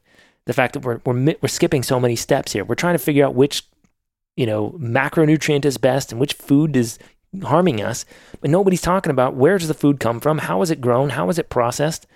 It- why, why are we not talking about that? Why are we not talking about the fact that it, mu- it, it first must be organic for it to be optimally healthy? Then, ideally, it would be grown near you in season. And then the next step is that it's not going to be, you know, washed in some weird way or processed in some weird way. And you're going to actually harvest it out of the ground. And then you're going to process or cook it and, and make it in a way that's the optimal. Well, then, devil's advocate, how the hell do we do that for people when not everybody can live in those type of environments? Well, so I don't like to step into victimhood like that. So I think anybody can do whatever they want. So first step is if if you want health and that's what you want, then go do it. You know, I think that's the first thing we have to recognize is that quit complaining. That's an interesting reframe. Well, Yeah. I didn't like my job. But I mean, going to complain about it, right? So I think we have to recognize that we all have choices. You don't like the nation that you're living in, move to a different country. You don't like the city or the town or the job or the wife or the husband or the whatever, then change it. So we need to stop complaining. We need to own and, and take responsibility for who we are and what we're doing. Then we can have the conversation. But if we're looking at our life and saying, "Oh, I can't do it because you know uh, Amazon doesn't deliver this organic food to me," I mean, give me a break. This is really the Trojan horse of your film. And I've said this to you before. Longevity is this combination of taking radical personal responsibility along with understanding our environment, our outer, our inner, separate from the I, as you had described. And then also this fire of curiosity that, like, it's what leads me in my life. It's the only thing Yeah. that keeps me alive, man, is my Yeah. curiosity. It's the only, it's why I'm enjoying you. It's like the only thing that keeps us human beings with this frontal cortex and all these intricate biological processes going on all the time. Like what's breathing you? We don't know what's breathing us. There's some kind of higher intelligence breathing us What's a thought? what's a thought what am i what is this table so so not to get too far in the crazy hemisphere it's like that's real and so is this there's this law of duality that's always around us evil or good taking responsibility or being a victim because i live in new york and i can't get organic food they're always there Yeah. do you explore this duality in the film Um, we yeah, it, it's actually brought up a little bit, um, particularly by the, the the Asian elders that we spoke with. in the elders are so wise Yeah, they're they're amazing. Honestly, like they're smarter than I thought. Um, and and they're wise. I mean, for sure, I knew they would be wise, but they're actually smarter than I thought. Um, one gal in Costa Rica was actually talking about how how you shouldn't be eating something that's bad for your organisms. And at first, I'm like, is she actually talking about like microbiota? But she was like, she understood that we have an inner ecosystem. She's like 70 and lives in Costa Rica and doesn't like read research. This is not a this is like a farmer. it's just an inner knowing Yeah, and so it's like, whoa, dude, like they actually are smart. But um, but yeah, I think look, here's the deal. I, I people can do whatever they want, right? I, I have no, I, I do not preach on anything. All I'm suggesting is that if you want something, and you, it, then don't complain that you're not, it's not being handed to you. Go make it happen, right? So if you want health, and if you accept what I'm proposing, that we should be eating organic, local, mostly local foods, um, and and then maybe you should work to do that. You know, I, I eat plenty of foods that are not local and organic. I don't complain about it. So whatever the ramifications of that for me are, they are what they are, yeah right? Did- Do I did I enjoy the pizza that I was having? And uh, you know, absolutely. So I enjoyed it, right? So it, it's it's this constant sort of balancing act. I think um, that you don't have to be perfect, and there's no such thing as perfect, I guess, anyway. But what do you want, and and just understand the choices that you're making, right? If I mean, I had a Coke the other day, right? Like it was one of the worst things you could have. But I, I wanted it and I enjoyed the hell out of it.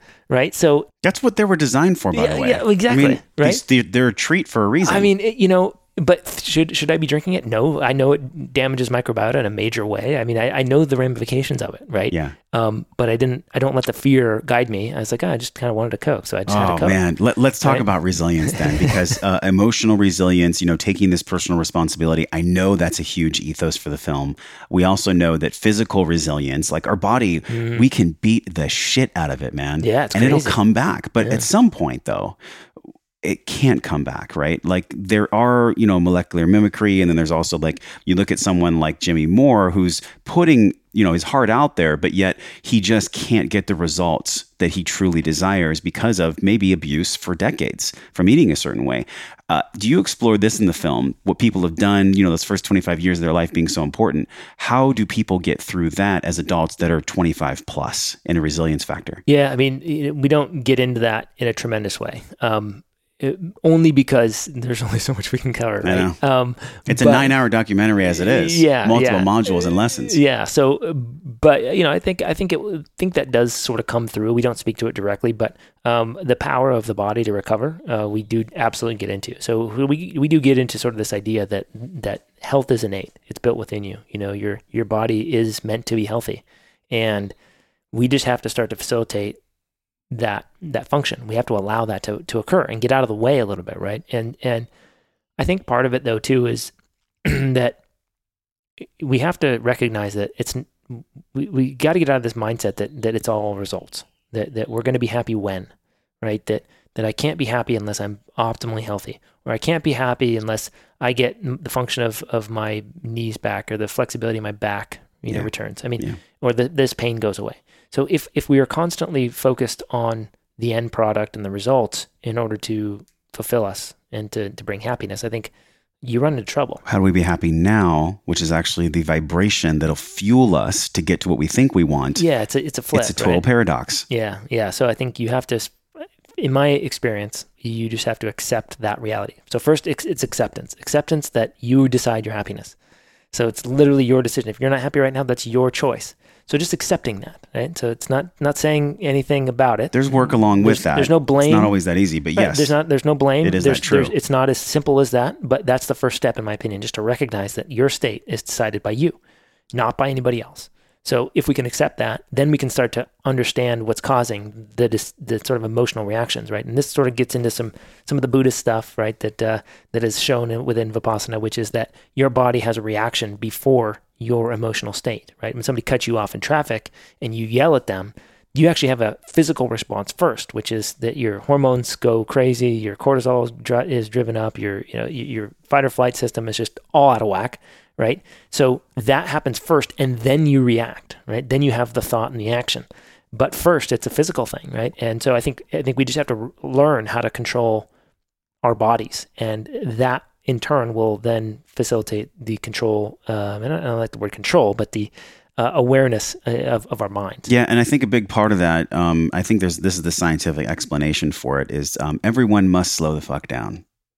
That's actually the real ethos behind this. How do we do that though? Yeah, I mean it's simple. I mean honestly, it's simple. It's um, meditation, uh, just being mindful, right? So I think it's just unwinding the stuff that we've been taught, and so you can be mindful washing your dishes. You can be mindful in you know typing an email. You can be mindful at any time. Just become aware. I think that's the first step. Just start to become aware and use things like meditation. You know, use things like um, art you know, music, you know, anything that's going to sort of draw you in and get you into that that flow state. Um, it's different for everybody, but I think that's such a simple way to slow down um, and recenter yourself because I think that's we just need to get back to that, right? So, and, and again, meditation is, I think, yes, it's starting to become trendy, which is cool. Um, it's also still feared by a lot of people. I can't meditate. I don't know how to meditate. It's so Mm. boring, right? All these things, but I think it, it's also just such an easy tool that you just need to start doing and it's so weird why people don't. Honestly, I, I think it's because the truth hides in plain sight most of the time. it's too easy. Maybe I, uh, Like eating healthy foods, as you, I've been, I've been really trying to challenge you. Like, okay, Jason, we know what you're saying is true, but like, how do we actually do that in these environments where it's complicated? And then, you know, we're bringing up meditation, and it's like, well, you know, meditation is literally going to be the thing that prunes the synapses in your brain that keep you stuck. yeah, I, I think It just doesn't always seem so simple. it, it's the answer is is it is very simple. Um, all of it's simple.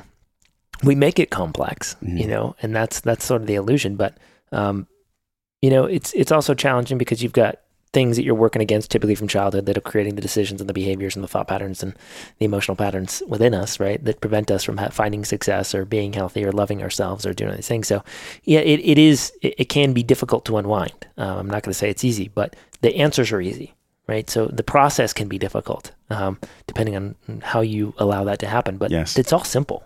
Um, and so I think if, if we just let our guard down and, and get get out of our own way a little bit, stop trying to complicate this thing with this diet or that diet or you know this method or that method or working out or feeling good or looking good and all these things, and we just just come back to ourselves a little bit, I think it starts to unwind in, in unique ways for all of us. Do you feel like a possibility of why a certain eating paradigm or even like some kind of logical, heady lifestyle program is so successful in our current health and wellness environment is because it actually allows people to hide and not do the deeper, harder, scarier work about the childhood, about their true identity, how they see themselves. Do you feel like that's possible? Yeah, I think I think that's very probable for some people, um, perhaps many people. I think um, I, I think we've been trained to look for the quick fix, and I think that takes a lot of different forms, right? Whether it be a pill, or whether it be this exercise routine, or that eight minute ab over thing over there. I mean, we're, It's actually six minute abs. oh, sorry, okay. yeah. um, you know, it's it's constant, right? We're Yeah. always looking for the the quick promise, the quick fix, and um, the irony of about all of life's lessons is that none of them are quick and none of them are easy. You know, um, they all require work. That's the big, that's the fun stuff, right? I mean, it, you know, people that study yoga and you know meditate mm, you know, insane ways. Like the, all they do is meditate. I mean, that's work, right? Uh, taking plant medicines like ayahuasca. I mean, that may seem like a simple, quick fix. That that is not a quick fix. If anybody's done it, like you'll understand what I'm talking about. No, they've already heard the episodes at this point. Like okay. they, know, they know it's work. So it's it's 100 yeah. percent work. It's a different kind of work. If it may feel like it's you know to, uh, from the outside perspective, but so so I think all the good things come from these challenges, these this thing that, that we call work, because um, that's what kind of helps us grow. So mm. I think mm. anytime we shortcut something, we're missing the opportunity. So I don't care if you lost weight or you, I mean, that's great, but then what, right? So it's it's like it's like winning the lotto.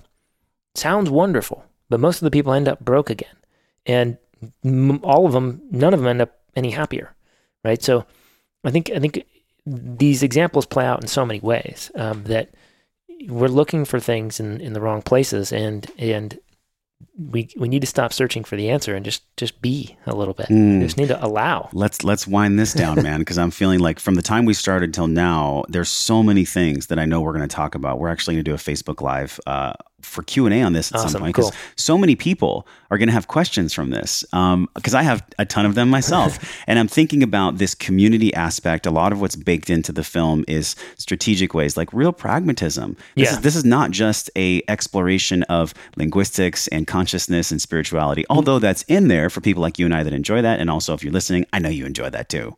But I'm thinking about the practical steps that are baked in for forming the community. Yeah. Have you guys thought about community with this film and how important is the community? I mean, I it almost goes without saying. I don't have to ask you the question, but how is that structured into the film community, and then and then what's that look like for people after they've watched the film?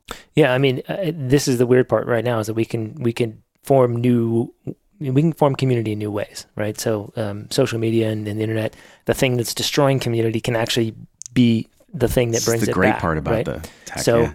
Um, yeah so i mean we, have got a few ideas after the film of, of some things and retreats that we want to do to sort of form you know that sort of community um, anybody that's that's part of what we're doing you know is is sort of welcomed into a community and we're we're, we're trying to foster that um, as a group um, we're a portion of our of our, the proceeds you know when we our film is for sale after you know it's it'll be shown for free, but but people can can purchase it if they feel like they they want to own it, and a part of the proceeds is going to um, save children around the world that are dying at birth and, and mothers that are dying at birth. So to me, it's it's it's we're just trying to impact as many people as we can, and and all feel like we're we're in this together, right? You know, we we're just the ones that that filmed the message and put it together, but at the end of the day, again, I I told you that my health is a product of my community and of my environment. So part of this is a selfish way to sort of impact my community and my environment for my own betterment, right? So in other words, if I can make everybody else or better around me and they can make me better, then we all win, right? So it's it's yeah. really we have to start fixing the environment and fixing the community and fixing the people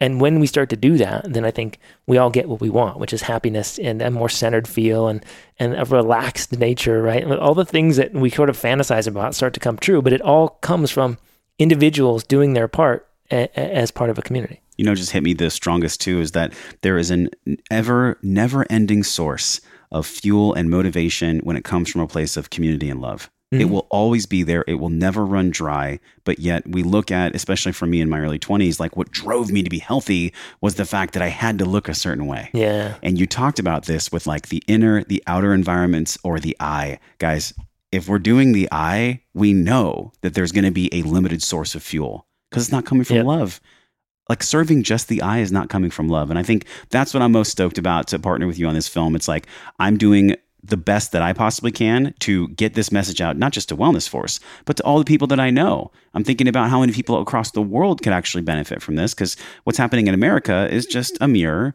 of other metropolis and kind of heavily populated areas across the planet. Yeah. Uh, three fast questions for you before we say goodbye uh, physical intelligence. We talk about physical and emotional on the show. You actually maybe brought this up earlier when you were talking about your your physical practice and like what you're doing. What is that for you now, though? Like, what's your physical intelligence practice now?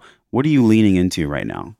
Um, I'm actually slowing down my physical component. Um, uh, I'm trying to take it easy a little bit. Um, I, I, enjoy a lot more walking now. Uh, I feel like I feel like an old man. Um, but you know, the research is shown that walking is the only thing that facilitates longevity. Not high intensity interval training, not any other yoga. I mean, none of it has been shown except for walking. So, uh, you know, walking for me has become a walking meditation. So um, I'm, I'm trying to slow down and incorporate movement in different ways, not trying to um, create a forceful action that's structured in a specific way. So it's just play and walking. it seems so simple, and it can be if we choose it to be so, yeah. right? So the same thing exists for emotional intelligence. Yet with emotional intelligence, there's a lot of things that have happened in our past, past either through us or for us or to us, like however we want to see it. Mm-hmm. But how do you approach emotional intelligence now? I'm sure in the making of this film, there had to have been lessons that you uncovered that you didn't even know you didn't know were there. Oh yeah, still. I mean, to, it happens every day, right? So, yeah. um, it, part of it is using tools. You know, um, Dr. Bradley Nelson in his his book, uh, The Emotion Code and the Body Code. Um, I've I've been fortunate enough to sort of work with him on that, and uh, he did some cool Facebook Live stuff with me, and and released some trapped emotions that came from generations past and some stuff that from from my childhood. So you know, it's always exploring various things like that. Like I'm so in love with finding new things that work and new things that exist that can blow my mind. You know, medical qigong, and I mean, there's some crazy, insane practitioners and healers out there that do some wild stuff. And so I, I love doing that type of thing, right? So I love yeah. engaging that. So so I, I, you know worked with him on that for a little bit uh, to sh- to show my audience, show our audience that that this is real. And um, you know, vipassana meditation and, and other forms of meditation um, for me are some of the best ways to sort of understand and come to grips with my emotional intelligence. Yeah. And plant medicines. Plant medicines, I think, are critical, whether it's microdosing with psilocybin or you know doing actual ceremonial things. Um, to me, that's a way to unlock things that uh, you don't know we're there. The analogy that I've told people since I got back is we go in this world, and this world is a very toxic place. There's a lot of dirt flying around, emotional dirt and physical dirt, and pesticides and all these things. And so we, when we're born as kids, we have this beautifully pristine, clear lens that we see and do everything from. And what plant medicine does, it goes in there and it pressure washes the lens. It pulls away all the dirt and all the crap from the lens. Now, you don't need to pressure wash every day. You right. not even need to pressure wash every week or every month.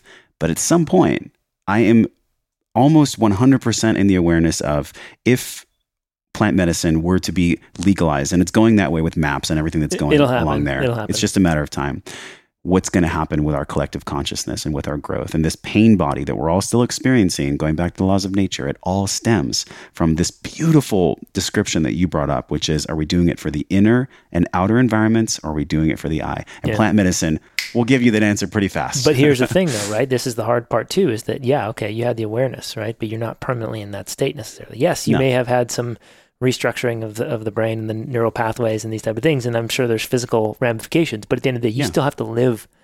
You know, coming out of a plant medicine experience, you're like, it all makes sense, right? You're like, oh my god, I love everybody and I love this and I feel so loved and it's all connection and we're all one and all. T-. Right, it's so obvious, right? When you come out of it, and then like so two two weeks later, three weeks later, four months later, two years later, you're wrapped up in this world again, and you have to sort of try to remember, like, oh yeah, and because it's not a thought, right? This is if people have never done plant medicine. It's not a thought that you get. This is a feeling. It's a knowing. It's an emotion. It's a it's a being. You like literally step into it, like you know it, right? So, but now it's it's hard to know when you step out of that, right? It's it's not quite as prescient, right? It's sure. not there. You can't grab it as hard, and so you still have to do the work, right? Like it's it's it's it's maybe I wouldn't even say call it a shortcut. I think it's a different route and then when you come back out of it, you still got to do the work, right? It's it's the old the old phrase, right? Uh, before enlightenment, chop wood, carry water. After enlightenment, chop, chop wood, wood, carry water, water, do the dishes. You know, call your friends. Fascinating. I just walk um, over to the store. Like you're still doing the same thing. I was at the pool yesterday reading the page in Ram Dass's book "Be Here Now," and it had the picture of them chopping wood, carrying water, like yesterday, about about twelve hours ago. Um, this has been so fun with you, man. I've been looking forward to yeah, this me for too. a long time. Me too. I'm and so um, glad we, we can I, do it. I know at some point we'll do this again. We are going to do a Q and A because we still scratch the surface of a nine hour plus documentary with tons of bonuses. You guys go to wellnessforce.com forward slash longevity.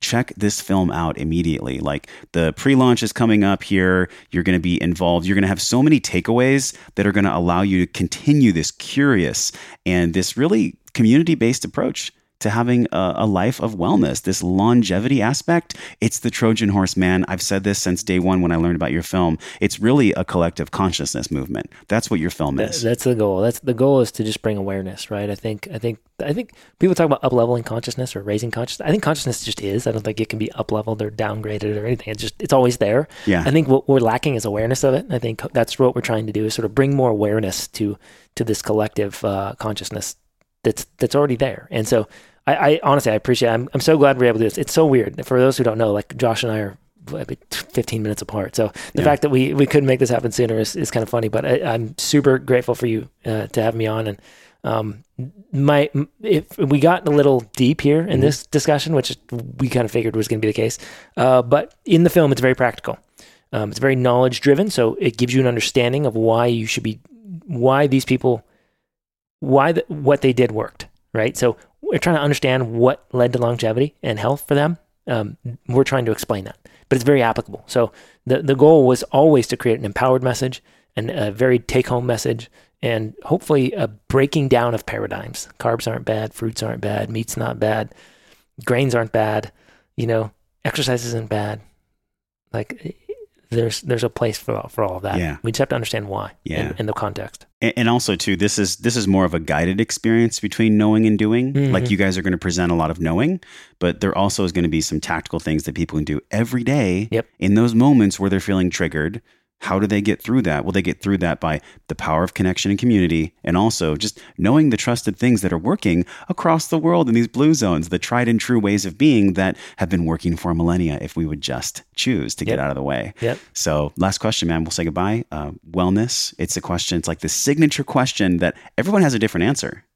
But how do you see wellness after traveling the world, going through what you did, coming from the corporate space, transcending that, now launching this nine hour plus documentary series? How do you see wellness? Like, what is wellness to you? Uh, honestly, it's a state of mind, period. I don't, there's no such thing as physical wellness, mental wellness. It's all your perception. So if you feel well, then I think you will embody well. That's it. I think it's a total perception. Um, there's no perfection in anything. Um, or you could say everything is perfection. So to me, it's it's what do you perceive to be wellness? And if you perceive your state right now to be in a state of wellness, then that's exactly what you'll exude. It's exactly what you'll move towards. But if you're seeking something that you don't have, some some idea of wellness that you're uh, trying to achieve, then good luck. You know, because uh, I, don't, I don't think you're going to get it. Hmm. I think it's I think it's recognition um, and a perception, and that's it. Jason Prall. Thanks, brother. brother. Thank you. Hey, my friend, thank you for hanging out and growing with me on today's show. Remember to hit subscribe, share this podcast with somebody you care about that you think gets to hear this message. Support the show by leaving a five star review for the podcast right now, simply by tapping on your show artwork on your iPhone. Click that purple link that says review this podcast. It helps the show reach more conscious and smart people like you, and your voice will attract more world class guests that want to come on the show. So let them hear your voice. For all the downloads, videos, links, and free resources mentioned on the episode, go to forward slash radio. And while you're at my house on the web, join us in the Wellness Force community newsletter on that page, and I'll send you four free guides around staying healthy with your eating, moving, and sleeping while you travel. But don't let this conversation stop here. Join a group of people like you over at the Wellness Force community Facebook page. This is where we talk about the things that really matter. We share our wins, inspirations, struggles, and a lot more. So join us, tap on the show artwork on your phone, and hit that purple link that says join the Facebook group, and I will welcome you at the door. Okay, now you get to go out into your world and create impact for the people that you care about. So until I see you again real soon, I'm wishing you love and wellness.